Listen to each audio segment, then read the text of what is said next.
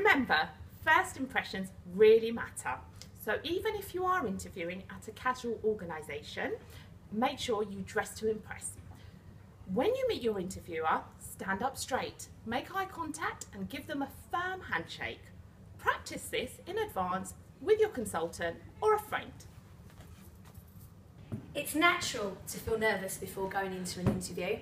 To combat nerves, best advice I can give you is to think positively. Remember to smile.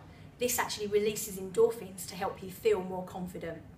Visualise yourself at the interview in complete control. You've practiced all those interview questions beforehand.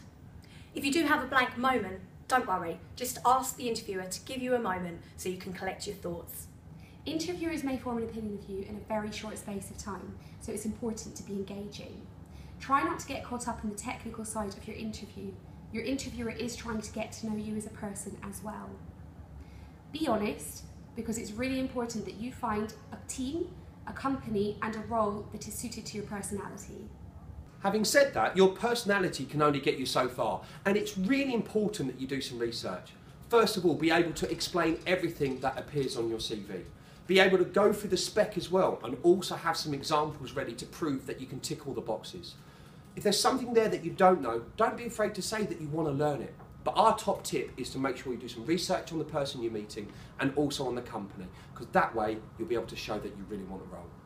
It's common to be asked a question on the lines of, where do you see yourself in five years' time? Whilst it's important to demonstrate drive and ambition, don't get carried away when you talk about future career plans. The interviewer wants to know that you will work hard to follow the natural course of the role, but that you're not thinking about moving on already. Describe your long-term career plans in a way that you'll be relevant to the interviewer, but why you're the best person for the job now. Don't be that person that comes out of an interview and thinking, I should have asked X, Y, and Z. Prepare some questions in advance and learn them off by heart. Some of the questions I advise asking are, what are the key challenges going to be for me in the first six months? What qualities are you looking for in the ideal candidate? And I assumed you've interviewed several people for this role, but why am I sitting here? Of course, if you need any further advice about interviews or questions, please just ask your recruiter. Good luck.